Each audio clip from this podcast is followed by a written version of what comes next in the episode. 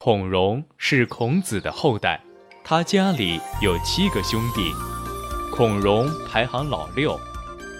兄弟们感情非常融洽，常在一起做游戏。孔融的父亲非常喜欢孔融，他常常亲自教孔融读书识字。听孔融背诵诗文，是他父母一天中最高兴的事情。一天。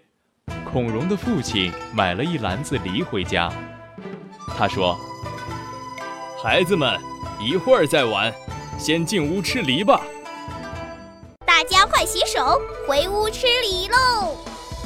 孔融招呼正在玩游戏的兄弟们。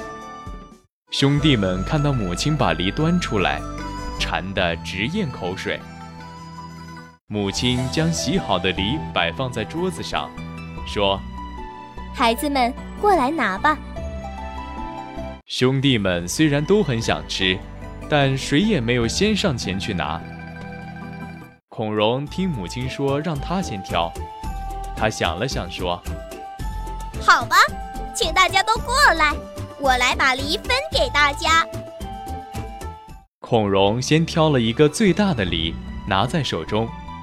兄弟们的目光都看着孔融。以为他要把最大的梨留给自己吃，孔融却来到弟弟身边说：“这个大梨给弟弟。”孔融又拿了一个最小的梨说：“我吃这个小梨。”然后，孔融又把其余的梨分给了父亲、母亲和哥哥们。父亲拍拍孔融的肩膀说。那么多的梨，你为什么拿了一个最小的梨呀？孔融解释说：“因为我是哥哥们的弟弟，我又是小弟弟的哥哥，所以应该吃小梨。”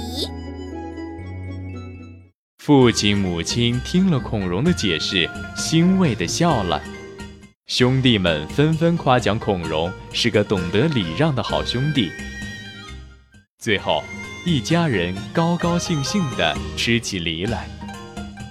孔融让梨的故事一直流传至今，孔融也成为很多小朋友学习的榜样。